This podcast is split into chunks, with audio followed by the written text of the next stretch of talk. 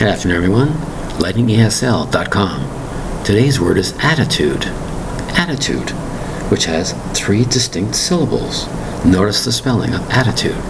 A T T I T U D E. That's right, there are three T's in the word attitude. The word attitude reflects on how you think about something. Are you a positive attitude about this, or are you a negative attitude about this? Your attitude will form your confidence in something or no confidence in something. It's your attitude. If you don't believe in doing this or don't believe in doing that, you might have a negative attitude.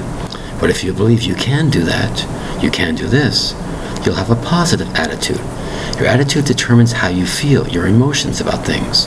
Person, place, or thing is formed by your attitude. This is part of your personality. It's your attitude. Having a positive attitude, no matter what happens around you, will help you progress a lot in a company you work for having that positive attitude. It's also being creative attitude. Things you might come up with, not the normal way of thinking.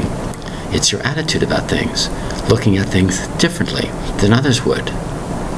Others might be looking at things like sheep, bah, versus your attitude might be totally different because your attitude is positive and it's very, very creative, like me.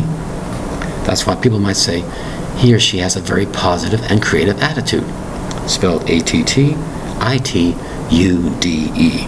Very, very important word for a very, very important session of work. Positive attitude every day of every day of the year will help you financially and emotionally is having a good attitude. Spelled A T T I T U D E. Thank you very much for your time. Bye bye.